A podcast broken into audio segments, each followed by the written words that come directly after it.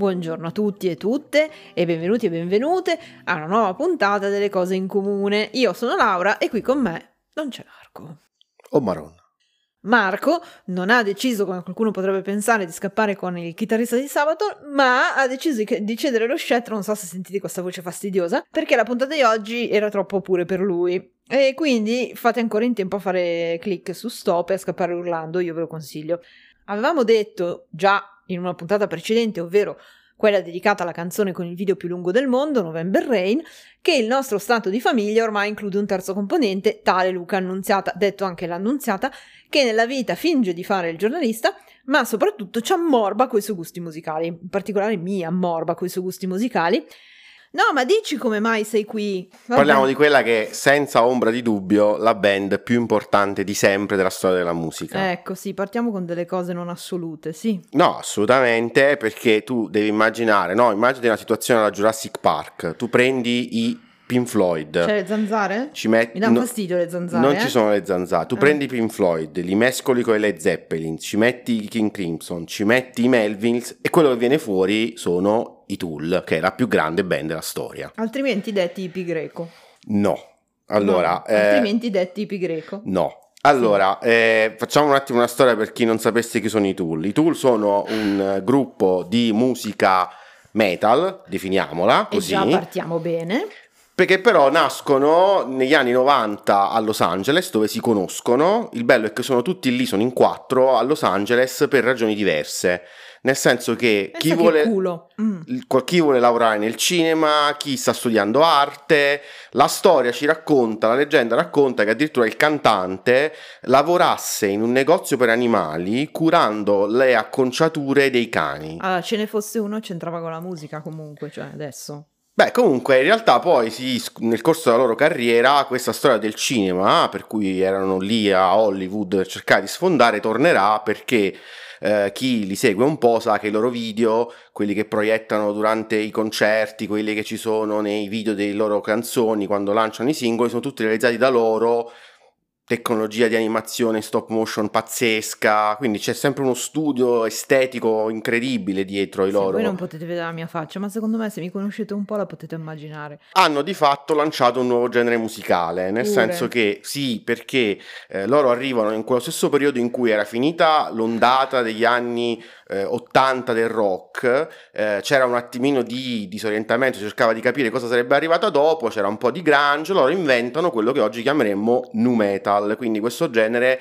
un po' tra lo psichedelico, un po' tra uh, il progressive, quindi qualcosa di veramente nuovo che non si era sentito che poi influenzerà tutta una serie di altri gruppi che no, seguiranno. Mi mancava un altro metal, ne sentivo proprio il, il bisogno interiore che una, un altri, poi questi coi cani già mi stanno simpatici. Comunque, mm-hmm. allora, una cosa che in particolare, ci sono due cose da segnalare significative dei tool, poi chiudiamo questa, questo, questo, prologo, mettiamola così. Eh. Il primo è che sono quattro mattacchioni, si divertono un sacco a raccontare un sacco di di balle e questa cosa poi ricomparirà anche nel racconto della canzone di cui parliamo oggi.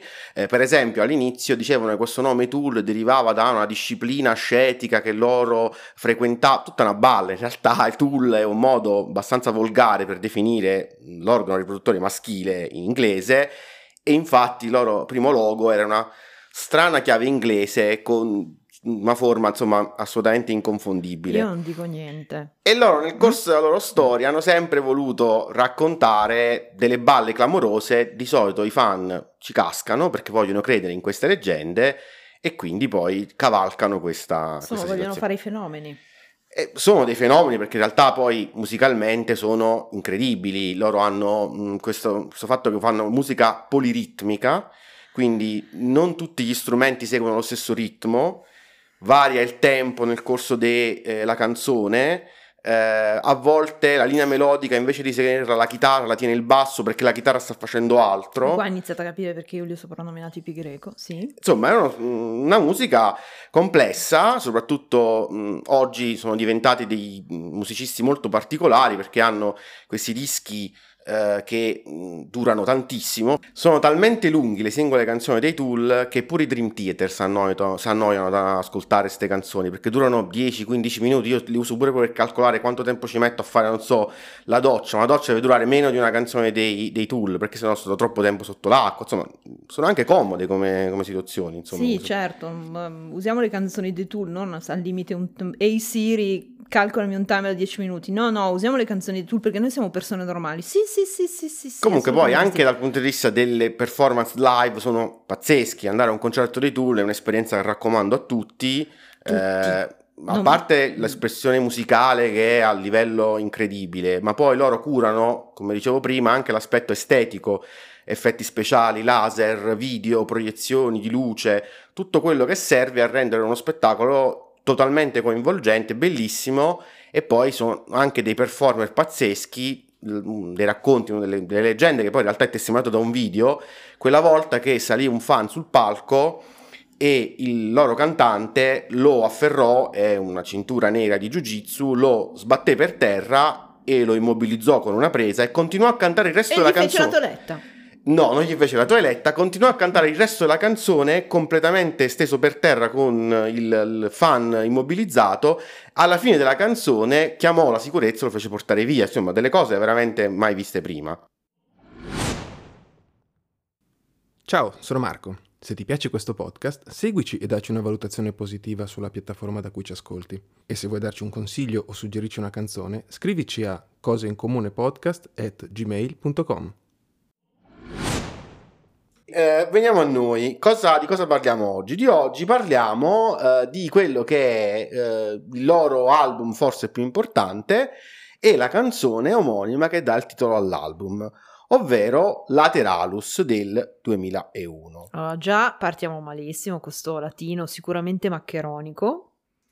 Perché? Sì, più o meno sì. Eh, anche senza più o meno. Ecco. Allora, perché Lateralus? Perché la copertina del, dell'album, che tra l'altro è firmata da un artista visionario che collabora spesso con loro, si chiama Alex Gray, ehm, riproduce un mezzo busto di un uomo eh, che però è privo della pelle, quindi si vedono tutti i muscoli che guizzerebbero di solito sotto l'epidermide, tutto circondato da una serie di effetti speciali, luci, colori, eccetera, tutto eccetera. tempestato di diamante. Tutto tempestato, una spada di fuoco pure c'è, e eh, di fatto quindi si rifà a quello che è un nervo, un muscolo, non ricordo esattamente, che in gergo medico si chiama laterali, mi sembra, e quindi da lì lateralus, insomma, parte questo. Ma certo, ma chiaro, chiaro ci sta. Ci e sta. quindi pa- parla di No, parla di altro. Ah, allora, la ah. canzone Lateralus, che ha una durata consistente, un ah, po' come paura. tutto l'album, infatti all'epoca c'era pure il dubbio di riuscire a inciderlo fisicamente su un CD perché c'erano ancora i CD nel 2001 Pensate perché che dura 79 minuti su una capienza complessiva dei CD di 79-80 minuti quindi era proprio un problema fisico farci stare tutta la musica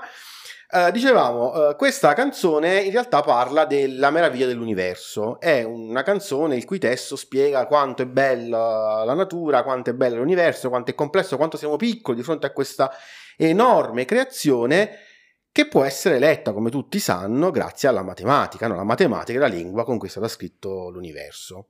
Qual è la particolarità di questa canzone? Se c'è una cosa che mi sta sui maroni è la matematica. E la cosa è reciproca, fra l'altro. Ma assolutamente sì, e certo. Dice, dicevo, come no? Perché è particolare questa canzone? Perché è scritta seguendo quella che si chiama sequenza di Fibonacci. È una scoperta di un matematico italiano, Pisano, Fibonacci, che scoprì appunto... Intuivamo che la sequenza di Fibonacci non potesse essere stata scoperta da Pippo Pluto. Magari si chiama Pippo Pluto Fibonacci, che Pippo ne sai? Pippo Pluto Fibonacci, certamente. Detto questo, um, questa sequenza, questa, questa, serie numerica è così composta. Ogni numero è la somma dei due precedenti. Quindi comincia col numero 1, il numero seguente è di nuovo un 1 perché 1 è sempre quello, poi il numero successivo è il 2 no, perché sono 1 più 1 fa 2, poi viene eh. il 3 perché 2 più 1, poi eh. il 5, 3 più 2 e così via.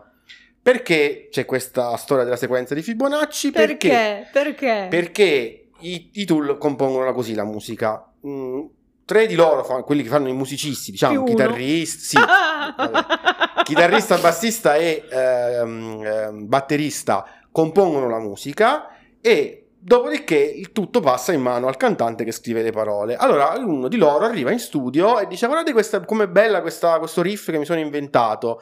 Parte in 9 ottavi, passa, in 8 ottavi e poi finisce in 7 ottavi perché una delle caratteristiche dei tool è che fanno musica poliritmica. Preferivo i Sabaton, ma proprio di ordini di grandezza. Quella, sì. Un altro fa, ah, 987, che è il sedicesimo numero della sequenza di Fibonacci. No, no, no, me ne vado. No, questa è una supercazzola. Tu non mi puoi dire che questo qua, oh, 987 è il sedicesimo numero della sequenza di Fibonacci. Non mi puoi dire questa cosa e restare serio. Allora, il fatto è che loro su queste cose ci, ci marciano. Quando fanno le interviste dicono e non dicono, creano attorno alla loro storia una leggenda e questa leggenda non fa altro che alimentare i fan, quelli veri, duri e puri che poi si trasformano. Sì, si chiamano boccaloni. No, si chiamano fanatici. No, no, si chiamano boccaloni in questo caso. Si chiamano fan dei tool, tra cui ci sono io. E io diceva, non ho detto niente, ha fatto tutto lui, sì. Cominciano a comporre questa canzone, quando la musica è pronta, il cantante, Maynard, decide di scrivere un testo che anch'esso ricalca la sequenza di Fibonacci, la successione di Fibonacci. E quindi, ascoltando la canzone, le sillabe procedono esattamente come la successione. 1, 1, poi 2, poi 3, poi 5, quindi sono il numero di sillabe che compongono i versi rispondono alla sequenza di Fibonacci. È facile, insomma, se ascoltate ve ne accorgete subito perché certo. lui dà piena enfasi a questa cosa. Certamente, da piena enfasi ce ne accorgiamo subito. Chiunque voglio dire, ah, ma questa è la sequenza di Fibonacci. Ma sono parole a caso? No, allora assolutamente la storia è quella appunto di eh, un, un, individuo, un essere umano che guarda l'universo e si rende conto della sua grandezza, della sua bellezza. Di fatto è quello che poi hanno più volte spiegato non gli interessava scrivere un album intero sulla sequenza di Fibonacci, anche se poi in realtà alcuni fan sostengono che cambiando l'ordine delle canzoni... Dei fattori il risultato non cambia, una palla clamorosa. No, cambiando sì, l'ordine sì, delle canzoni, sì. la loro durata rispetterebbe anch'essa la sequenza di Fibonacci, lo chiamano Lee Grail, è una storia stranissima, vabbè, poi appunto sono fissazioni. Dan Brown, questa roba è Dan Brown. No, in realtà poi la sequenza di Fibonacci... Il conosci- codice di Fibonacci. No, allora, la, la conosciamo tutte la sequenza di Fibonacci, è quella Uff. che dà l'impressione che il sorriso della Gioconda sia perfetto, è quella con cui viene eh, modellata la forma interna di una conchiglia, è quella sezione aurea, quella strana spirale, infatti poi viene nominata la spirale nella canzone, che rende tutto più bello, tutto armonico, perfetto. perfetto. E quindi, siccome appunto la matematica è perfetta per descrivere la perfezione dell'universo, loro volevano tri- tributare all'universo una canzone per dire quanto è bello che poi su questo ci sia stato costruito una leggenda, un mito da parte dei, dei, dei, fan, insomma è qualcosa di assolutamente conseguenziale. Sì, sì, boccaloni, sì.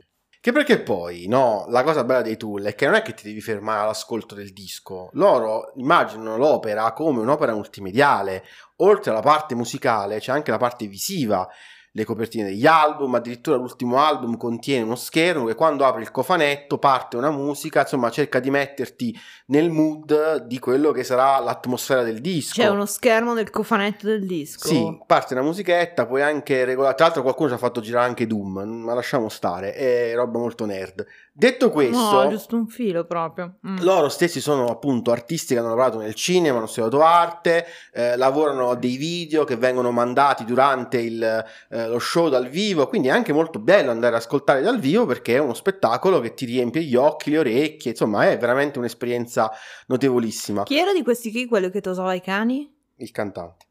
Ah, ecco, artista. Beh, però va, va bene. bene. Sì, vabbè, no, va bene. Quando sei agli esordi ti devi mantenere in qualche modo, insomma. Un'altra cosa che succede ai concerti di Tool è vietato tra gli smartphone. Oh, questo è meraviglioso. Perché proprio ci tengono, gira la security, se ti beccano a fare foto ti chiedono di cancellare, non per una questione di eh, diritti, come capita, so, se vai a vedere Cirque du Soleil, eccetera, eccetera, è proprio che gli dà fastidio, vogliono che tu ti guardi. Cirque du Soleil è vietato fare film perché poi devono venderti DVD, no? E ehm, dicevo il loro obiettivo è che tu ti goda lo spettacolo. Soltanto all'ultima canzone lui stesso sul palco dà il via alla possibilità di fare i filmati le foto eccetera, beh eccetera. certo con questa rutilanza uno due.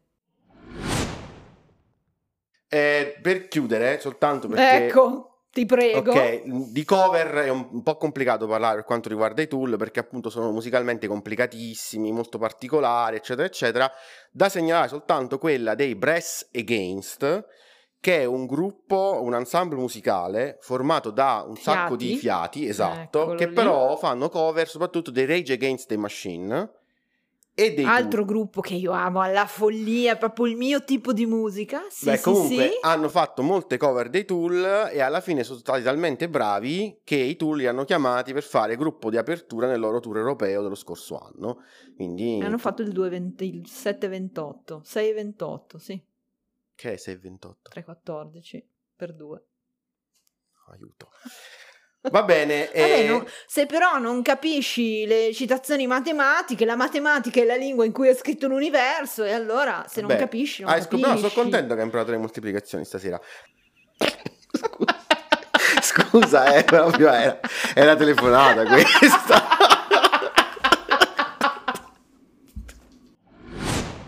Dunque, dopo questa lunghissima trattazione di questa che è una delle canzoni più belle della storia dell'uomo.